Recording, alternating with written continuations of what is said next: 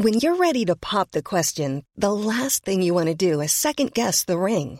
At Bluenile.com, you can design a one of a kind ring with the ease and convenience of shopping online. Choose your diamond and setting. When you find the one, you'll get it delivered right to your door. Go to Bluenile.com and use promo code LISTEN to get $50 off your purchase of $500 or more. That's code LISTEN at Bluenile.com for $50 off your purchase. Bluenile.com code LISTEN. Mom deserves better than a drugstore card. This Mother's Day, surprise her with a truly special personalized card from Moonpig. Add your favorite photos, a heartfelt message, and we'll even mail it for you the same day, all for just $5. From mom to grandma, we have something to celebrate every mom in your life. Every mom deserves a Moonpig card. Get 50% off your first card at moonpig.com. Moonpig.com. Today's episode has been sponsored by J.McLaughlin. Jay McLaughlin is a timeless lifestyle brand with incredible style and a spirit of connection. I am obsessed with J.McLaughlin and have been so honored that they are sponsoring my Zibbyverse tour. It just so happens that the tour goes to so many communities and areas of the country that have J.McLaughlin stores. And I love that the brand is philanthropic through Jay McLaughlin's local and loyal programming host store events to give back to organizations that are meaningful to J.McLaughlin's local communities. I also love the fact that the clothes are just so chic. They make me feel polished and modern. And the best part is that most of the line comes in fabrics that don't wrinkle. I especially love the dresses, the cashmere sweaters, the other sweaters. You'll see them all over my Instagram. I typically tag at J.McLaughlin. And so you can check it out. It is absolutely one of my favorite brands, and I am over the moon excited to be working with them. In fact, I want to share the love with all of you. J.McLaughlin is giving 20% off new customers and listeners of my podcast with special code ZIBBY20. Capital Z I B B Y 20. That's 20% off for new customers and listeners of the podcast with special code capital Z Zibby 20. Take advantage of it today. My favorites are this white, open, long cashmere sweater that I've been wearing on every flight that I've taken on this tour. I have a blue with light blue horizontal striped sweater, several dresses I even wore on Good Morning America. Check it out, J.McLaughlin. Thanks so much.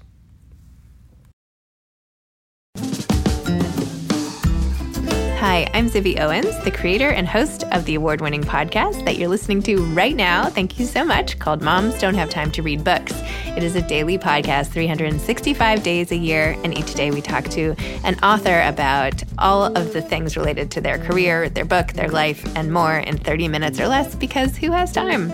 I am now an author myself, although I wasn't when I started this podcast. And you can get my new memoir, Bookends, a memoir of love, loss, and literature, wherever books are sold starting July 1st. And my children's book, Princess Charming. You can learn more about me at zibbyowens.com. But really, you're here to learn more about the authors, and that is what we're going to do. Also, be sure to check out all the other podcasts in the Zcast Podcast Network. You can learn more at zcastnetwork.com and definitely check out those shows as well. Jen Maxfield is the author of More After the Break. A reporter returns to 10 unforgettable news stories. Jen is an Emmy Award winning reporter and anchor for NBC New York. Prior to joining the station in 2013, she worked for Eyewitness News for 10 years, also as a reporter and substitute anchor. Starting her broadcast career in Binghamton, New York, Maxfield worked in Syracuse before moving to New York City in 2002. Her first book, More After the Break, is published by Greenleaf Book Group where Maxfield revisits the most memorable stories she's covered during her two decades long career, which we talk about on the show. She is an adjunct professor at the Graduate School of Journalism at Columbia University and teaches courses in broadcast journalism, including Video One and on air skills. A graduate of the class of 2000, Maxfield enjoys coming back to her alma mater to educate the next generation. Welcome, Jen. Thank you so much for coming on Moms Don't Have Time to Read Books to discuss more after the break. A reporter returns to 10 unforgettable news stories. Zibby, thank you so much for having me on. It's great to be here. I was so into this book, by the way. I was finishing it on the bus on the way back from this retreat we were just on. So much so that I ignored my phone for so long. And it turned out one of my kids had broken a bone and my husband had been trying to call me and had to call someone else he knew was on the bus with me to like get me out. And he's like what were you doing? And i was like i was reading this really great book and i just like didn't look up and check my phone for so long. So anyway it was really great. Well i hope your child's okay. I'm glad i was yeah, a distraction at least yeah, for some period of time. Yeah no no no. All, all good. Nothing serious but still. Well why don't you tell listeners more about more after the break and um, why you decided to revisit these news stories. You wrote about that also in the book, but just to tell people who haven't read it yet, sort of why you did this. Absolutely. So, just to set the stage here, yeah. I've been a news reporter for 22 years, and the typical length for a story of mine that airs on television is 90 seconds. And the one constant in my news life is that we pitch stories in the morning, we go out on an assignment with a photographer, I write the story for that evening's broadcast, and it goes out on the news. And very rarely do we return to that story the next day. So, in the first place, the pace is relentless. And in the second place, the amount of time that we can actually spend on each individual story, both reporting it and then the 90 seconds we get on the air, it's just not that much time. And there were people over the years who just stuck with me, people who I sat with in their living rooms or I was with at breaking news scenes. And I just felt that their stories deserved more. And I was genuinely curious about what happened to a lot of the people I've interviewed over the years, but in particular, the 10 who are featured in More After the Break. And so that's what I did. I, I re- that was the genesis of the idea, just that real curiosity. And I figured that if I was interested in what had happened, that viewers and, and readers would be as well. So I set out to find them. Wow.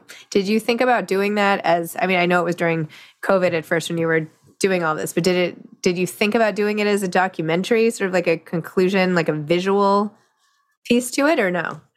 My first love is reading and writing. So when I was a kid, I actually wanted to be a doctor and I went off to college to be a doctor and I was taking a lot of math and science classes.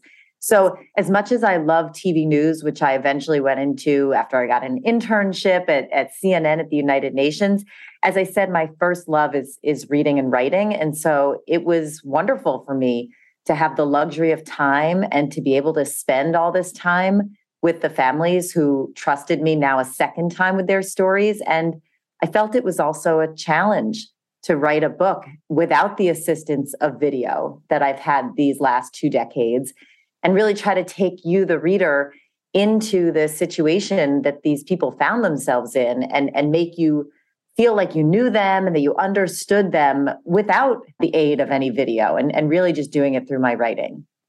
Excellent. And how, how was the process? well, obviously, writing a book is a heavy lift, right? And I don't need to tell you that.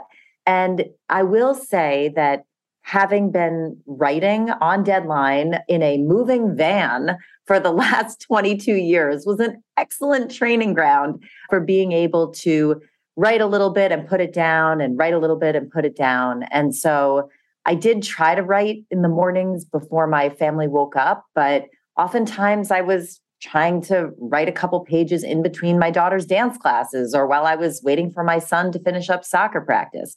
So I, I was able to do that. And really the hardest part was was just getting the people to understand the project and to agree to it. And, and I went into those asks, I would add, with a lot of humility. I wasn't sure if people would be welcoming me with open arms the second time when I wanted to revisit their stories for my book. And I was prepared in some cases to apologize in the event that they were not happy that, that their story made it on the news or that they had all this attention in the public eye. I thought maybe they would have preferred to have kept it quiet, but thankfully it did go well with all the, of the people who I returned to. And I'm just so grateful to all of them for participating in the book and, and letting me write it. So let's talk about some of the stories because, oh my gosh, just the emotion with which you drew me at least as the reader. And obviously it's one thing to know that you know katrina happens or the staten island ferry or the terrorist you know attack on the west side highway or all these things which of course i remember. But you find like the one person and make it into something where we all feel like we're in their shoes. So even ironically not shoes but where the Staten Island, you started the book with the Staten Island ferry crash, and this man, Paul, has lost his legs based on basically where he was, based on two steps he took at the last second, and that he survived and was helped by this British nurse who happened to be on board. Like all these random life fate. I mean, I feel like all the stories, to be honest, are about the randomness of where you are. And actually, maybe I should start with that. Like, do you feel like there were thing themes like that that linked all these stories for you? Yes. I remember interviewing Paul Esposito in his hospital bed and thinking to myself, that could just as easily have been me mm-hmm. lying in that hospital bed. The circumstances were so random that landed him there. And and look, I don't interview sports stars or celebrities. I don't have a publicist setting up these interviews for me. It's not choreographed. Nobody wakes up in the morning and thinks that they're going to be at the center of a breaking news event and being interviewed by people like me. And so I always keep that mindset really present when I'm going up to people and asking them to do an interview with me because there typically is some level of shock in that. And part of that does speak to exactly what you're talking about the the randomness of life and and what people have to go through. So that's definitely one of the themes that runs through the 10 stories. And the other i think is is really the way that people survive and triumph after experiencing adversity. And i just feel that in all of our lives, tough things happen. And I think that the 10 people who I write about have a lot to teach readers. They certainly taught me about being able to deal with a hand you were dealt that you never asked for, but being able to do it with a lot of grace and, and joy. Yes, very true. Tell me about what it was like revisiting people like the boy who was man who was killed, the gentle giant who was killed on the West Side Highway, whose parents had to stay overnight at Bellevue and then find out the next day. And you were the only one with the parents before even their family arrived. What is that like for you? And then what was it like revisiting? So, this addresses, I think, some of the misconceptions about TV news reporting. So, I'm glad you brought it up. We're talking about Darren Drake, yes, who was Darren amazing vibrant 32 year old young man, really at, at, so many exciting things happening for him in his life at that time uh, when he was killed while riding a bike uh, on the bike path there in lower Manhattan along the West Side Highway. But yes, I mean, we're getting to these scenes sometimes so early that to your point, the family wasn't even there yet for Jimmy and Barbara, Darren's parents. And here I roll up. I'm a complete stranger. I'm with a photographer we're putting together a news story. I mean, that was a national story, right? That was that was a terrorist attack and and you know, right in the shadow where the Twin Towers had once stood. So certainly a major news event. But what it really comes down to in those moments are the families and and the people at the center of it. And so look, I would never say that that my emotions would even approach what the family's going through, but I am with them. I'm with people sometimes on the best days of their lives and the worst days of their lives and the most chaotic days of their lives. And I'm not a doctor, right? I can't heal the wounds. I can't arrest whoever did it, but I'm there to tell people stories and to share them with the broader community. And I think that is part of the responsibility of the job is recognizing I'm not a news robot, right? I'm not some disembodied microphone going around asking questions. I mean, I'm a human being. And i'm there with people during these times that that they never forget and neither do i. And so i'll just never forget being there with jimmy. We stayed with him for quite some time after we had finished up the interview and gotten all the information we needed because i just felt in that moment that i just couldn't leave him. He seemed so alone. And so that that's just one of those stories that you know, as important as it was to get the information out there to the broader public, I also felt as a fellow human being that it was important for me to sit with with Jimmy on that day, the day after he lost his only child. And then tell me what it felt like to revisit that particular scenario. Well, for Jimmy and I, I mean, we both remember that day very clearly. And I think one of the things I was able to do in a lot of these chapters is sort of fill in some gaps because I mentioned Darren's mom, Barbara, she wasn't even able to come out of the bedroom. I mean, many people people do open the door for us and I think it's astonishing how many people do open the door for us and and invite us into their homes, but obviously not everyone is in a position to speak with us emotionally on that day. But, you know, here we are 5 years after and Barbara was ready to talk to me. And so I learned so much more about Darren and about their family and I feel that one of the gifts to the readers is is just to give them that additional context and all of those layers and talk to all these people that just wasn't possible on the day that we did the initial story. That, that's why I love that quote news is the first rough draft of history mm-hmm. because what we're giving you on day 1 or day 2 is a is an accurate depiction of events. We're doing the best we can in the short period of time, but there's so much more to these stories that you get when you go back and revisit them, something that we typically don't have time to do. Many of us have those stubborn pounds that seem impossible to lose, no matter how good we eat or how hard we work out. My solution is PlushCare. PlushCare is a leading telehealth provider with doctors who are there for you day and night to partner with you in your weight loss journey. They can prescribe FDA-approved weight loss medications like Wegovy and Zepbound for those who qualify. Plus, they accept most insurance plans. To get started, visit plushcare.com slash weight loss. That's plushcare.com slash weight loss. Hey, it's Paige DeSorbo from Giggly Squad. High quality fashion without the price tag. Say hello to Quince.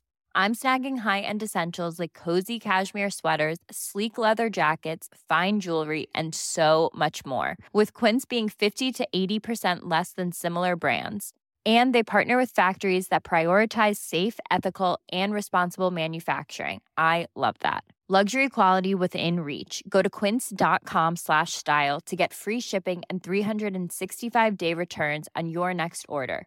quince.com slash style. There's never been a faster or easier way to start your weight loss journey than with PlushCare PlushCare accepts most insurance plans and gives you online access to board-certified physicians who can prescribe FDA-approved weight loss medications like Wegovy and Zepbound for those who qualify. Take charge of your health and speak with a board-certified physician about a weight loss plan that's right for you. Get started today at plushcare.com slash weight loss. That's plushcare.com slash weight loss. plushcare.com slash weight loss. Do you ever worry that you're like do you worry for your safety? I mean i know there's physical events right? You had rain katrina and there you know there there uh, but i mean more with this raw emotion from people who are so destabilized for the most part by something massive that's changed their lives. And in you walk like don't you aren't you ever afraid about the doors you knock on that something's going to happen? Or is it just me worrying on your behalf well, thank you for that. And yes, uh, that is a concern sometimes because you're right. You don't know what's behind that door, and, and people are dealing with a lot. And so there is safety in numbers for sure. And sometimes I think on TV shows, they depict all of us in, in TV news as being rivals and we're just competing for the story. But the reality is that oftentimes when we do have to go knock on a door, we will go in a group. And I may go up with the person from News 12 and the person from ABC and the person from the Daily News. And we decide we're all going to go up together because sometimes that's a safer situation. And I don't report stories on my own. I've always worked with a photographer and we always have each other's backs. So it is, I'm very grateful for the friendship uh, of my photographer colleagues because I don't know what I would do without them. Um, not only knocking on doors, but just in general, uh, being with people on these days and and just getting the stories done on time. So I feel like one thing you do with the news shows, and which you point out in the book too, is raise awareness and also funds to help some of the less fortunate. Do you feel like there's a way through this book that you're going to continue to give back? It's almost like a not charity, obviously that's the wrong word, but there's there's there's so many causes to help and you draw our attention to you know anything from a nice man buying space heaters to help one family with a coughing child to other other funds that you publicize on the news and get people to invest in. If you for the average viewer and somebody reading the book what should the viewer do to help like and live out sort of some of your recommendations here So oftentimes there are GoFundMe sites for some of the stories that we're working on, but I think from a larger standpoint, we're shining a light on issues that people may not have thought about. And I also think that oftentimes we are putting a face to issues that may seem very theoretical or something that you've heard about but don't really understand. And there's something about watching another human being tell you their story and really, that makes you feel, right? I could tell you 10 stats about how domestic violence, for example, has gotten so much worse since COVID and that it is a really big issue for families today. But Tamika Tompkins, who I feature in, in chapter five of my book, who's a survivor of domestic violence, she was stabbed 27 times. She spoke with me that day in 2012 and continues to be out with me in the world. She's doing events, she's speaking about domestic violence to larger audiences now because she is a survivor and I think that people can can really feel and understand an issue more if you have someone talking to you about it from the heart as opposed to hearing all of those statistics. So I, I do hope generally that people think about some of these issues that I bring up in the book and and also frankly I, I hope that when people read the book that they really take every day as a gift and not take time for granted. Because you brought up earlier a great point that so many of these circumstances were random. And I think that's been the takeaway for me these last 22 years of just feeling so grateful for every day and, and savoring it because you just really don't know what's going to happen. Oh my gosh. How do you and you you did mention this that one time you were getting drawn in in particular and you had to put on your reporter mask to keep your emotions sort of in check um, and not let yourself get drawn in because otherwise you'll imagine like your child in the same situation. So what tricks are you using to protect your emotional state and then how do you go home and like have dinner with your kids and be all cheery if you've spend your day with all of this like how do you reconcile those two worlds? It, that's the juxtaposition of my life, right? That I could be reporting on something that happened to somebody else's family. And then I have the privilege to walk in the front door and have my three healthy kids greet me. It is a challenge. I would say, you know, I've spoken with other people, for example, doctors or emergency workers, other people who really do, as part of their professional lives, have to be with people during some really tough times. And my professional obligation in these moments is to get the story out on the air and to share what happened with the larger community. And so it's not that I am not empathizing with people. I mean, I said in another interview, I just switched to waterproof mascara, right? not I'm not crying, but I also think that it would be incredibly distracting and making myself part of the story if I'm doing a live shot and trying to tell you about something that happened and I'm hysterically crying. That feels like putting myself at the center of the story where the focus should really be on the families. So I do certain things. For example, I'll plug my work phone in as soon as I get home on the charger and not really look at it again.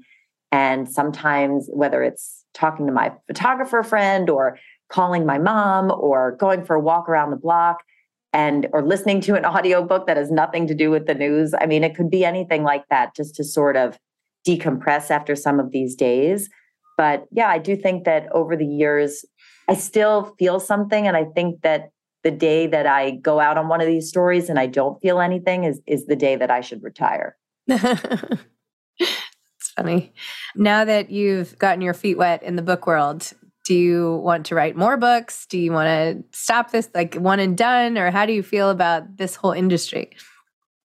I did really enjoy the process of writing the book. And then I also have enjoyed having conversations with readers these last three months since the book came out. I'm, I'm so accustomed to talking to people on the news and not being able to hear them answer back at me. So that's been really wonderful. I think that I had, I did have more free time during COVID, not because I was working less, because I was working the same or more. It's just that so many of the other activities weren't happening. So if I were to write another book, I do think it would take a lot longer. Mm-hmm. And then I guess the big question for everyone after you've written your first book is will the second one be as good as the first? I really felt like I put my whole heart into this book. And so that's what's intimidating. If I had to be honest about it, about writing the a second one would be could I could I do what I did on the first? Interesting. So, what advice would you have for aspiring authors?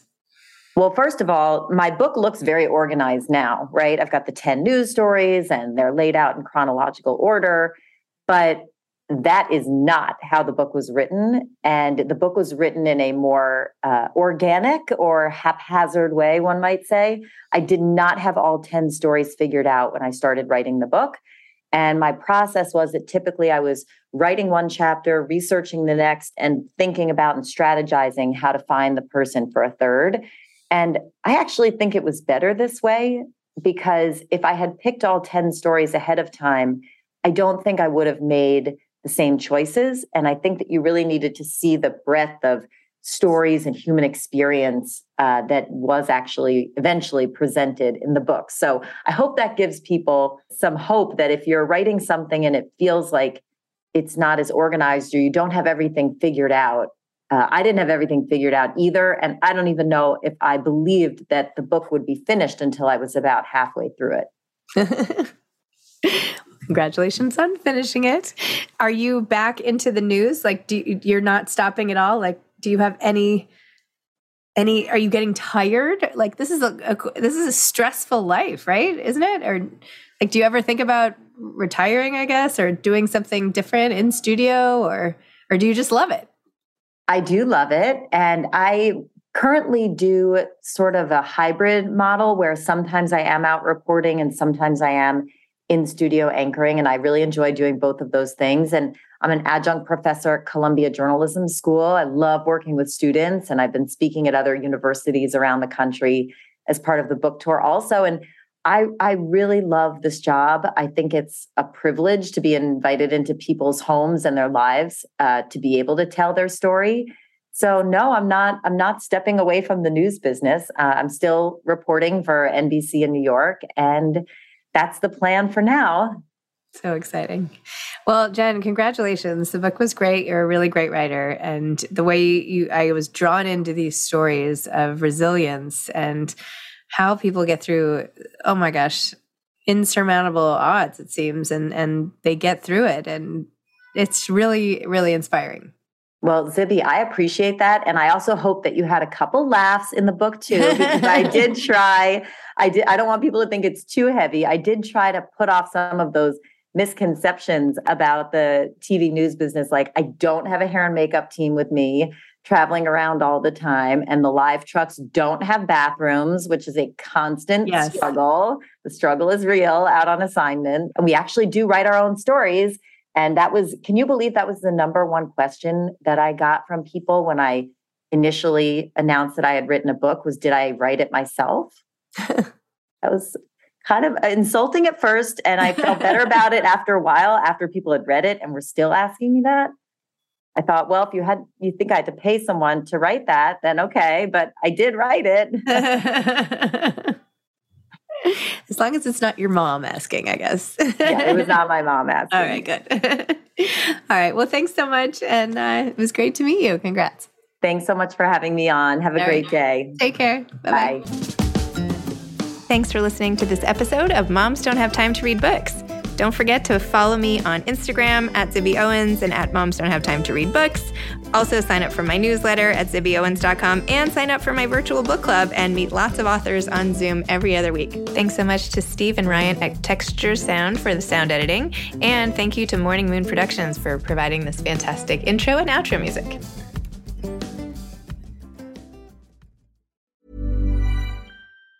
Planning for your next trip? Elevate your travel style with Quince. Quince has all the jet setting essentials you'll want for your next getaway, like European linen, premium luggage options, buttery soft Italian leather bags, and so much more. And it's all priced at 50 to 80% less than similar brands. Plus, Quince only works with factories that use safe and ethical manufacturing practices. Pack your bags with high-quality essentials you'll be wearing for vacations to come with Quince. Go to quince.com slash trip for free shipping and 365-day returns. Mom deserves better than a drugstore card. This Mother's Day, surprise her with a truly special personalized card from Moonpig. Add your favorite photos, a heartfelt message, and we'll even mail it for you the same day, all for just $5. From mom to grandma, we have something to celebrate every mom in your life. Every mom deserves a Moonpig card. Get 50% off your first card at moonpig.com. Moonpig.com. Hi, I'm Daniel, founder of PrettyLitter. Did you know cats tend to hide symptoms of sickness and pain? I learned this the hard way after losing my cat, Gingy. So I created PrettyLitter, a health monitoring litter that helps detect early signs of illness by changing colors, saving you money and potentially your cat's life. PrettyLitter is veterinarian developed, and it's the easiest way to keep tabs on your fur baby's health right at home. Go to prettylitter.com and use code ACAST for 20% off your first order and a free cat toy. Terms and conditions apply. See site for details.